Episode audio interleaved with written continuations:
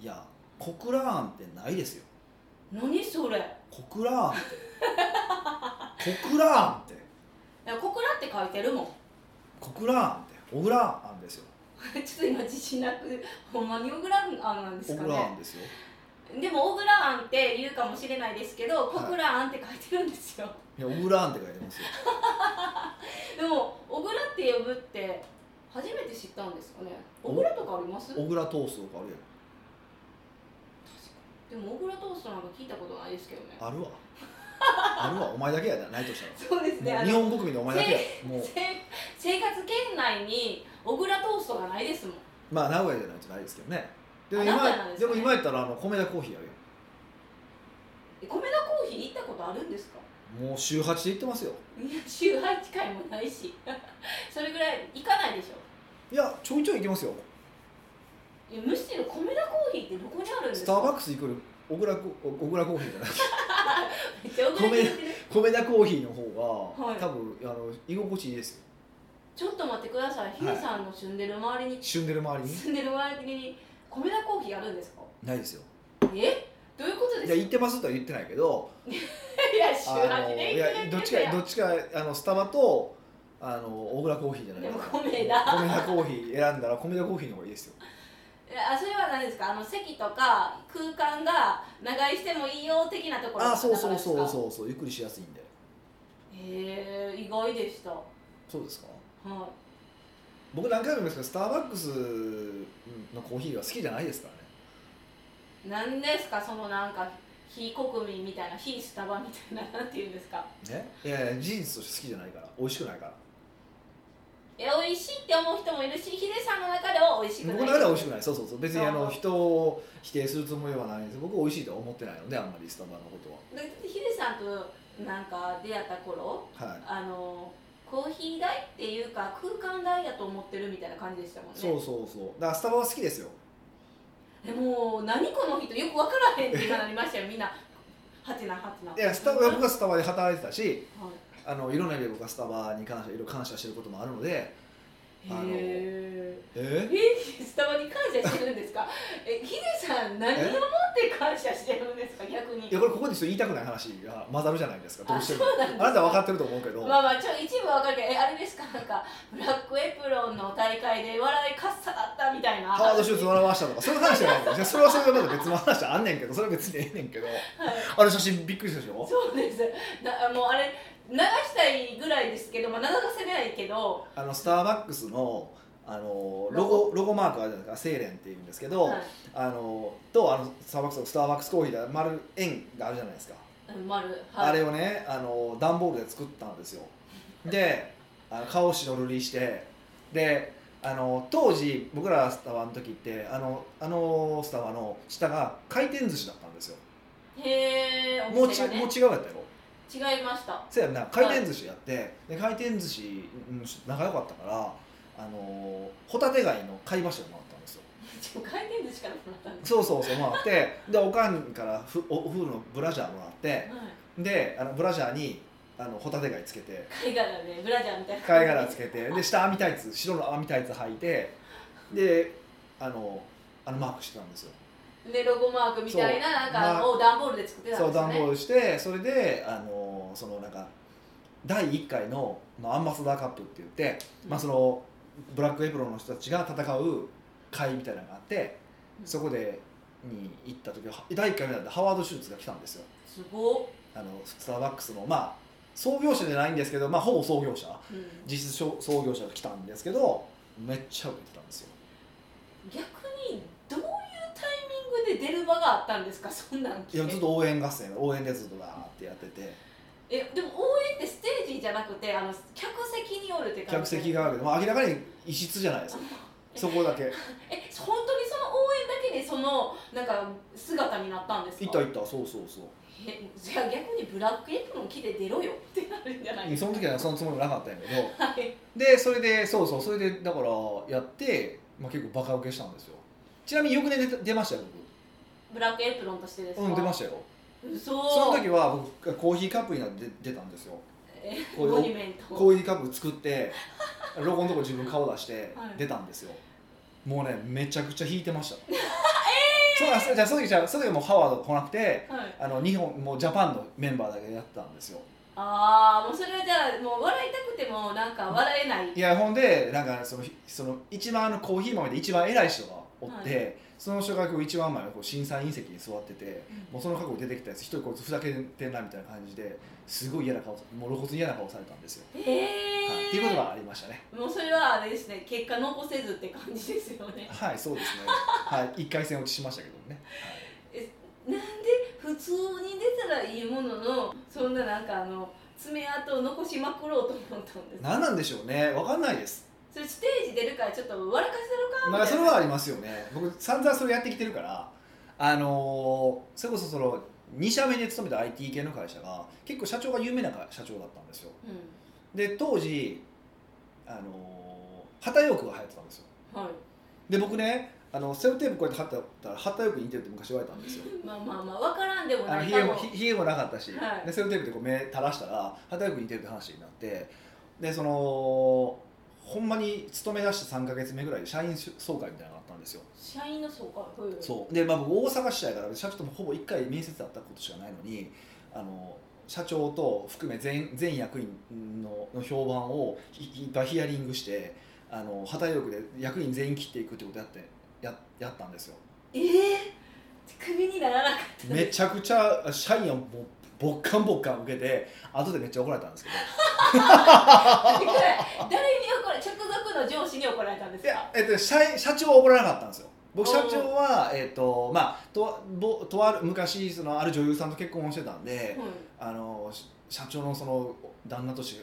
てしか知られてませんから残念って言ったんですよあこれは全然大丈夫やったんですよあせいやったんですね副社長も大丈夫だったんですよはいで一人何やったかなちょっと待ってどっかの役員がめっちゃおお怒られました後であそう役員に直接直々怒られたそうそうそう切った役員に怒られました 怒られましたでも全然会社には入れたんですね思いましたよ、まあ、別にあの大阪支社だったんでいその人いないんで別にああそこにはちっちゃくなかったかはいら、はいはすごいですね、いはい、はい、だいぶ多分えメンタルおかしくないですえかあの社会人なんのでその時からあでもねそれ言われましたなんか普通あれは新入社員とかがなんか30人ぐらいあの新入社員が当時も30人とか出てたんですけど新入社員の子らがねダンスしたりとかなんか出し物をするっていうのが普通だったんですってだかうんら一人で出るやつは僕初めてだったらしいんですよ新入社そう自分で希望したんですか僕出たいですああ言った言った言った言ったいやだから出たらええねんみたいな感じあ出る出るみたいな感じでえそんなノリで決まってほんまに出たみたいな感じですか、はい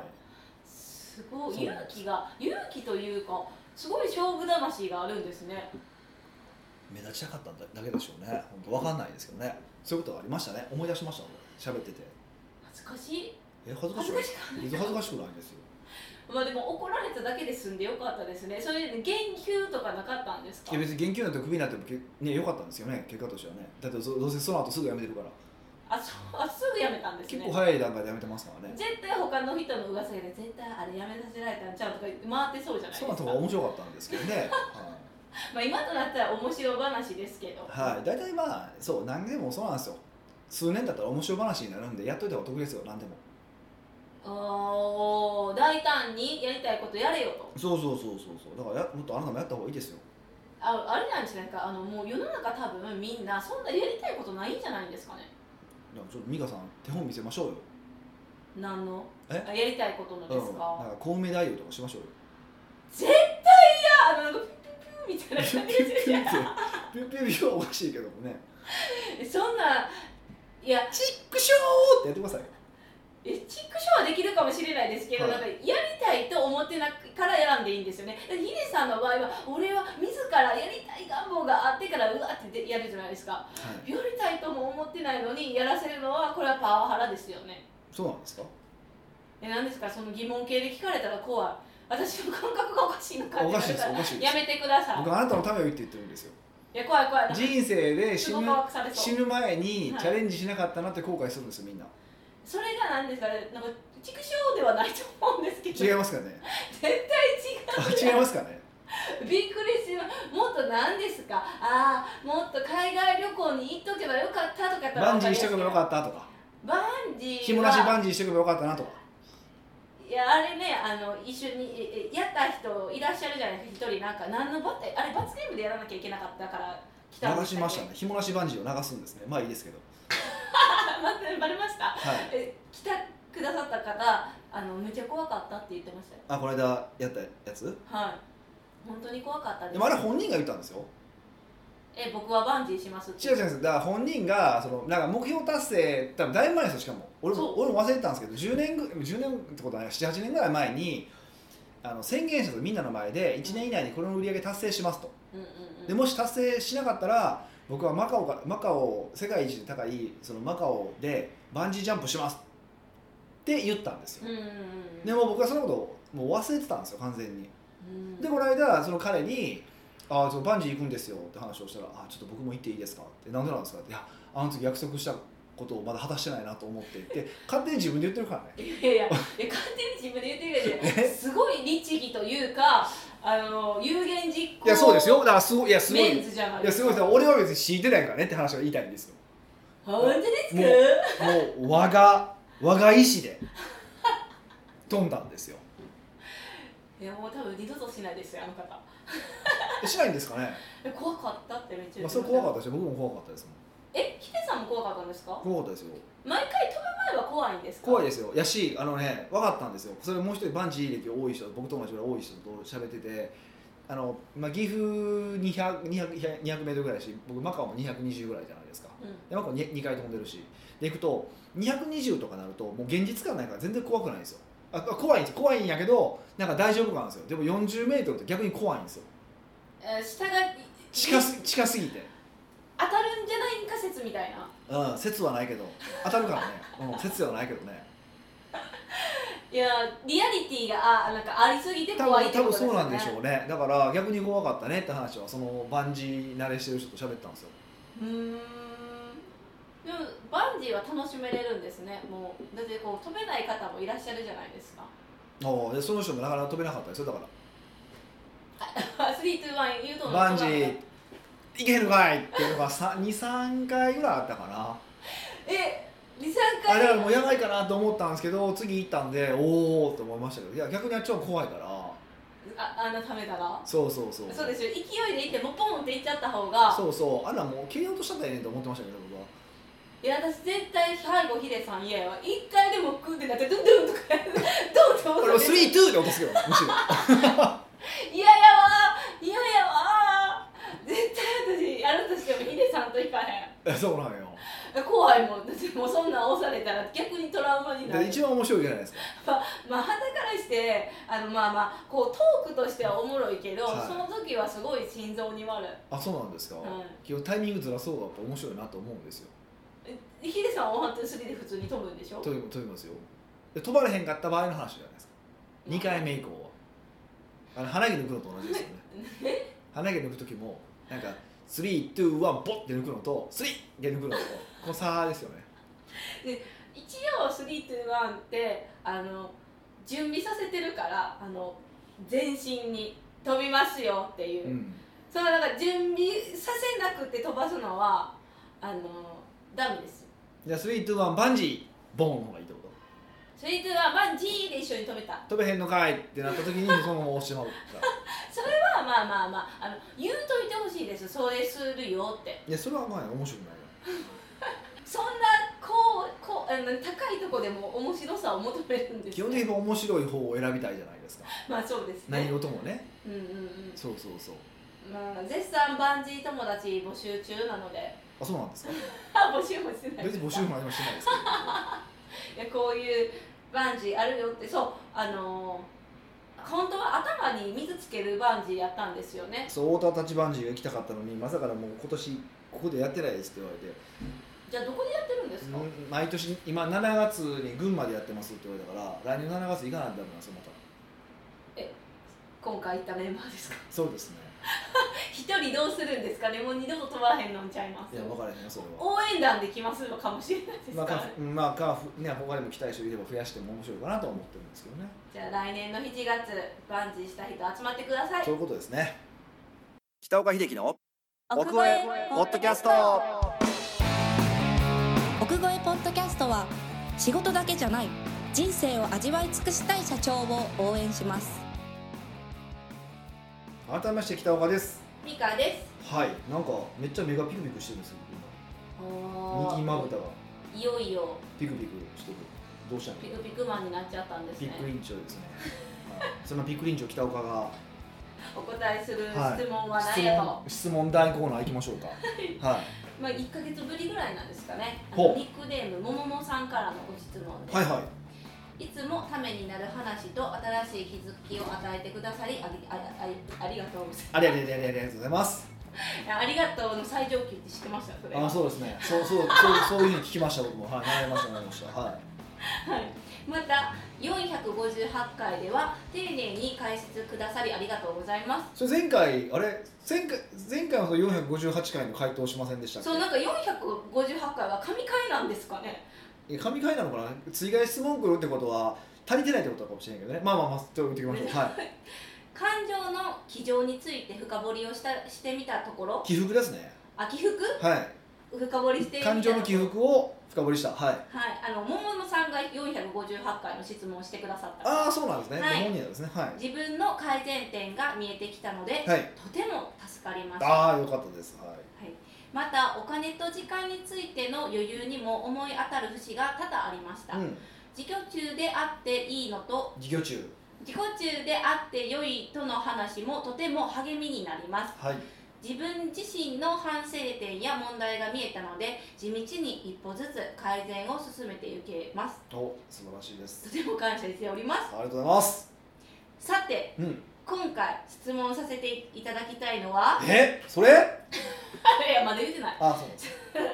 講習会講演会のためのボイストレーニングについてですほうほうほうほうもうなんか感情の話と全然違あう違う話なんですねそうそうそう違う話だったん深追いであ追いじゃないんですよあそうなんですねははいい、全く別です、はい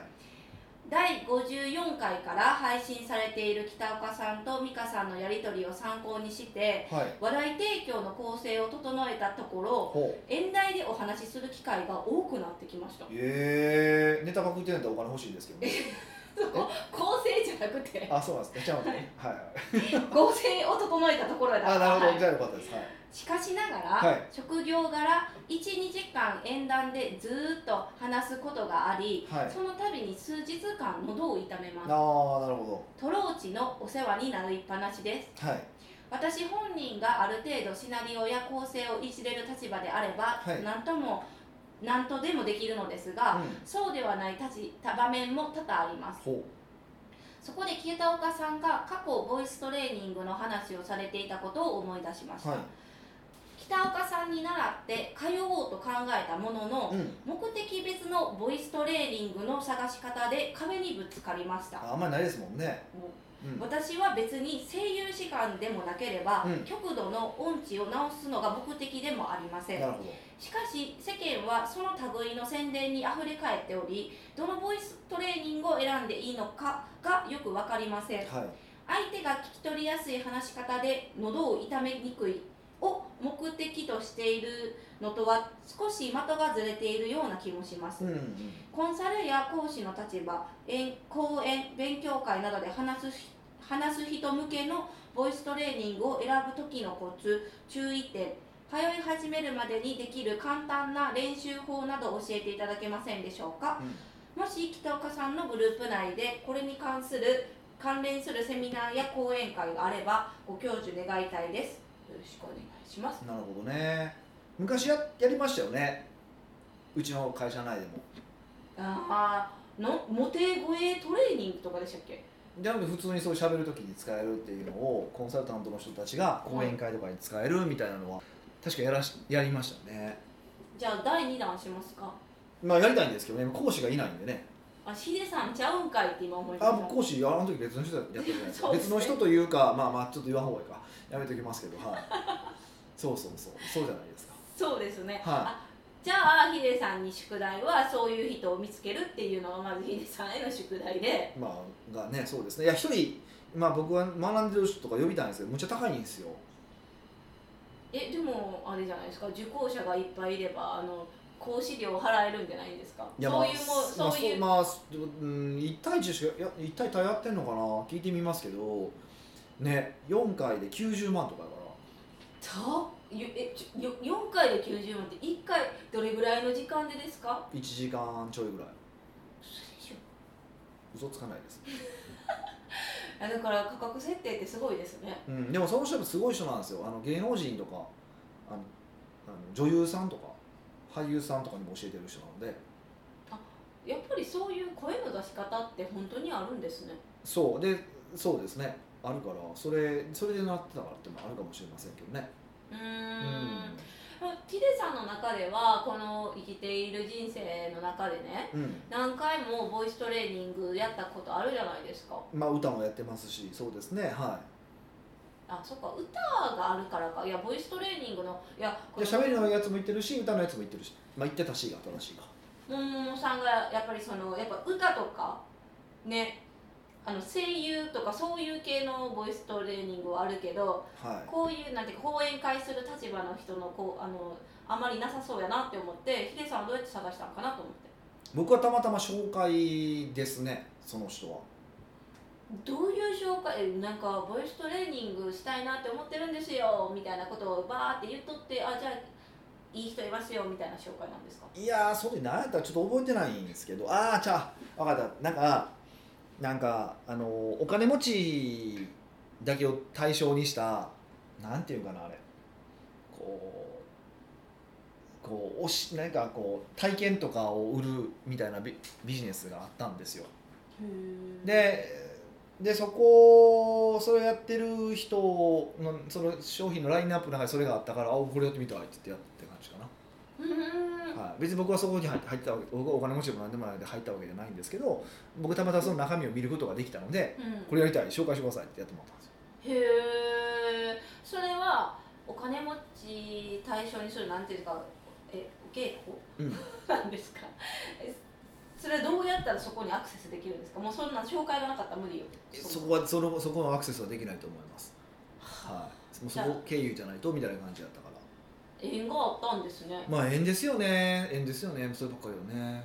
おそのまあまあでもさヒデさんはその時は縁があったけどからいいんですけど、うえでも今もももさんは切実にトローチさんにすごいお世話になってるんか寺ら内さんって改善したいじゃないですか、はいはいはそういう時はどうしたらいいんですかいなんか話し方系の本買ってみてください何個か本本を買っていただけるといいと思うんですけどそうすると、あのーそこの中でこうピンとくる本とピンとこない本があると思うんですけどそのピンとくる本の人に連絡すればいいんですよ個別にへえまあ後ろに著者とか書いてるかそらうそうそうそうそうねそうそれでいいと思いますよああだからもう地道にヒットするまで当たっていくしかないネットで検索するよりは本とかの方がまあ本書いてるから絶対偉いとも思わないんですけどとはいえやっぱある程度フィルターはかかってるからうんうんそう特に話し方系とかってなんかなんていうかなそのマーケティング系とかだったらなんかこうフォロワーが多いとかメルマガ読者が多いからみたいな感じで要はもう売れるだろうから出してあげるみたいな感じでもうクソみたいなやつも本出してるんですよ正直うーんでも話し方系の人だからそういう力ある人あんま少ないから、うーんあの多分そう割と担保できてる質が担保できてると思うんですそれなりに本がってことですかそうそう本の質があのかいうん本の書いてる人の質だから本の質っていうよりは、はいその中で読んだ中でピンとくるような人っていうのを見つけてもらってうんでその人に対してアプローチすればいいんじゃないですかねへえ僕そのその人の前はそれでやりましたよそうなんそれでよかったんですかう言われてよかったですーんえととっても分かりやすいですねやり方がそうそうなんですよただまあえっとなんかアナウンサー系の人これ経験上の話でいくと絶対とは言わないですけどアナウンサー系はやめた方がいいと思いますうん著者がアナウンサーってことですかそうそうはなんていうかなおもんない話し方なんですよ今日の天気はみたいなだってほらアナウンサーで基本無個性で正しい情報を正しく伝えるってことだけが目的なので表現じゃないんですよねだから伝えるっていう意味合いだけだったらいいんですけど僕らがやりたいことはそのプレゼンテーションに伝わるプレゼンテーションがしたいだから情報を伝えるじゃなくてそのパッションとか考え方とかそっちを伝えたいわけじゃないですか、そうするとうーんアナウンサー系は結構そこの個性を潰す人が多いんです全員じゃないんであの絶対対ダメって言う言うつもりもないんですけど結構ねそういう感じの人が多いんですようーん傾向多めなんでちょっと要ちょ注っ意と気をつけた方がいいよねっていうのはありますよねうんうんうんうんでももももさんんすぐ解決じゃないですかもうこのポッドキャストを多分朝聞いてくらっしゃるからもうその足でそのまま本屋さん行ってもらって本のえ5冊ぐらい買ったらもういいですかうん少なめまあ何人もああれでカットで買ったらいいんじゃないもでうそのじゃあ本屋さん行ったこれに関する本全部買ってピンってきた人にコンタクト取るまあ複数取った方がいいんちゃいます最初はすかまあそれでもいいと思いますよ、ねうんうんうん、やっぱねり良さもあると思いますしね、はいうん、じゃああのん第一い一つできることはあの担保しましたよ今のではいでもその見つけるまで生きてるじゃないですかひ日々が流れるじゃな生いできすかてますよはいじゃああのその間どうしたらいいですか、あのまあ、その間かどうかっていう話じゃなくて、まあ、永遠にの話にもなるかもしれないんですけど結局正しい声を出そうと思ったらって話でこれ面白くて歌もそうですし喋りもそうですし毎回同じことを言われることがあるんですよ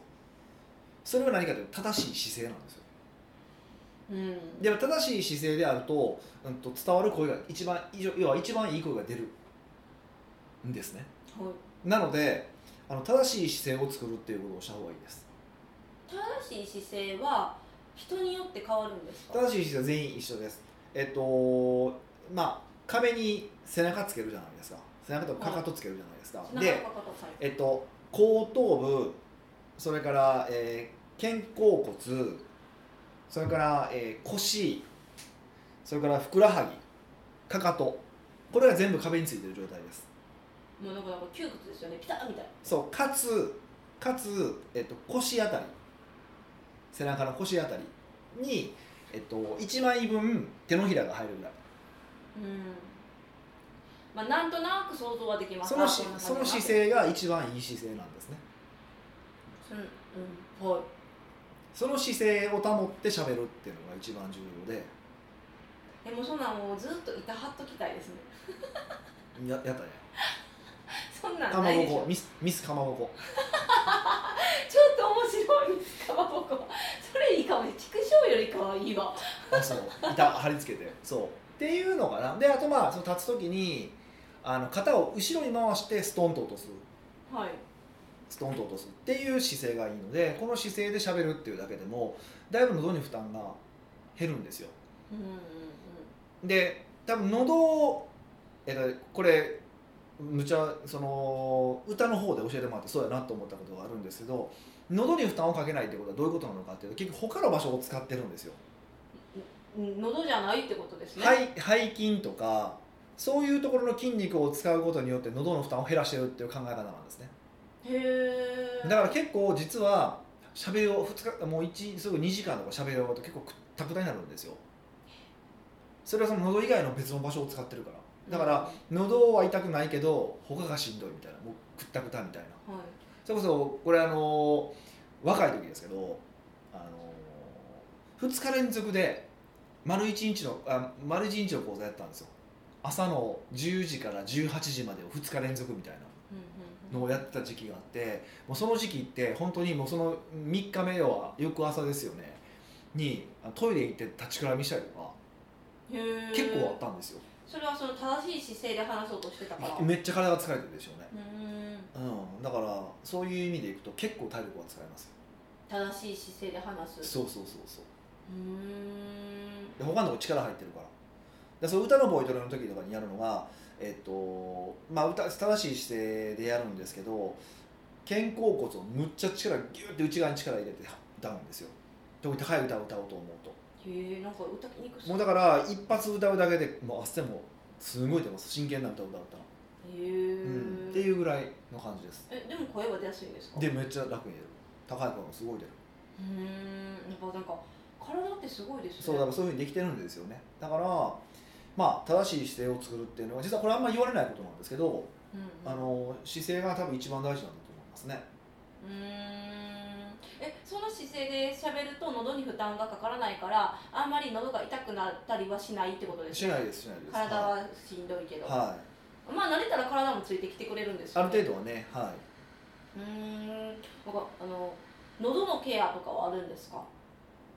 ああ僕は特別な笑顔してるわけでもないしてないですかねえなんあてでも喋る時にはお茶飲まないようにしてますお茶を飲まないお茶って口の中さっぱりするじゃないですか飲むとうだからそういうもんですよさっぱりするためめに飲むじゃないですか、はいでも喉もなんかこうカラカラになっちゃうわけじゃないですかこう粘膜を持っていくってことじゃないですかさっぱりするってことはほいほだから粘膜を持っていかれるので飲む時は水とか飲むようにしてます、いへえはそなんかなんていうんですかあの昔ちっちゃいう頃ん風邪ひいた時とか、うん喉痛かったらなんかこう病院行ってはあなんなんですかなんかこい、あ吸引器でしょはうはいああいうのをヒデさん持ってそうなのにっいてあ思持っってたますよ家にありますよあるあなんかるある、うそういうのもえ今もやってるんん、ですあかんまりしない結局しないですねあるけどあんましてないです勝った時はやったけどみたいちょなっとだった感じでらすかそんなに変わると思えなかったんで僕別にそのビーズの稲葉さんみたいにそんな毎日公演してるわけではないからあじゃああのみんなも毎日そんなあの公演とかじゃなくてそこまでやらなくても大丈夫、うんけど、えっと、家の中の湿度とか気にしてますやっぱり家の中の湿度はずっと、えっと、6055から60ぐらい保つようにしてますよあ乾燥してたら喉も乾いちゃそううからそうそう乾燥しないようにはずっとしてますそれはお肌のためにもいいので もうぜ言ってきそうやなって今思い ましうんた。え一石二鳥ぐらいですそようね。そうそうそうう。ん。あとはなんかできることあるんですかね。あの喉。そううんなんかそれぐらいの方がいいんじゃないですかねなんかあんまり変なこうこういうのしかなく癖とかつけられてもこつけつけられたら多分習った時にはあって思われるかもしれないんでのだから姿勢を意識するで姿勢を意識するってことは多分トレーニングしないといけないとか多分そういうことになってくるので、うんうんうん。あのそれをやってみるねそういう作るための体を作るっていうふうに考えてもらえるともっとそのトレーニングで目的も出てくるので、うん。。いいと思いますすよ、まあ少しずつやっていったら次のステップが見えてくるうみん、またいあそなうですね話もありまますよね。あ一気にあれ。やるって難しいのではい。なので一番明快なもももさんへの宿題としたらもうこのポッドキャストを聞いたその足で本屋さんに行ってから本を買うそこのピンときた人に連絡取る以上それでいいと思います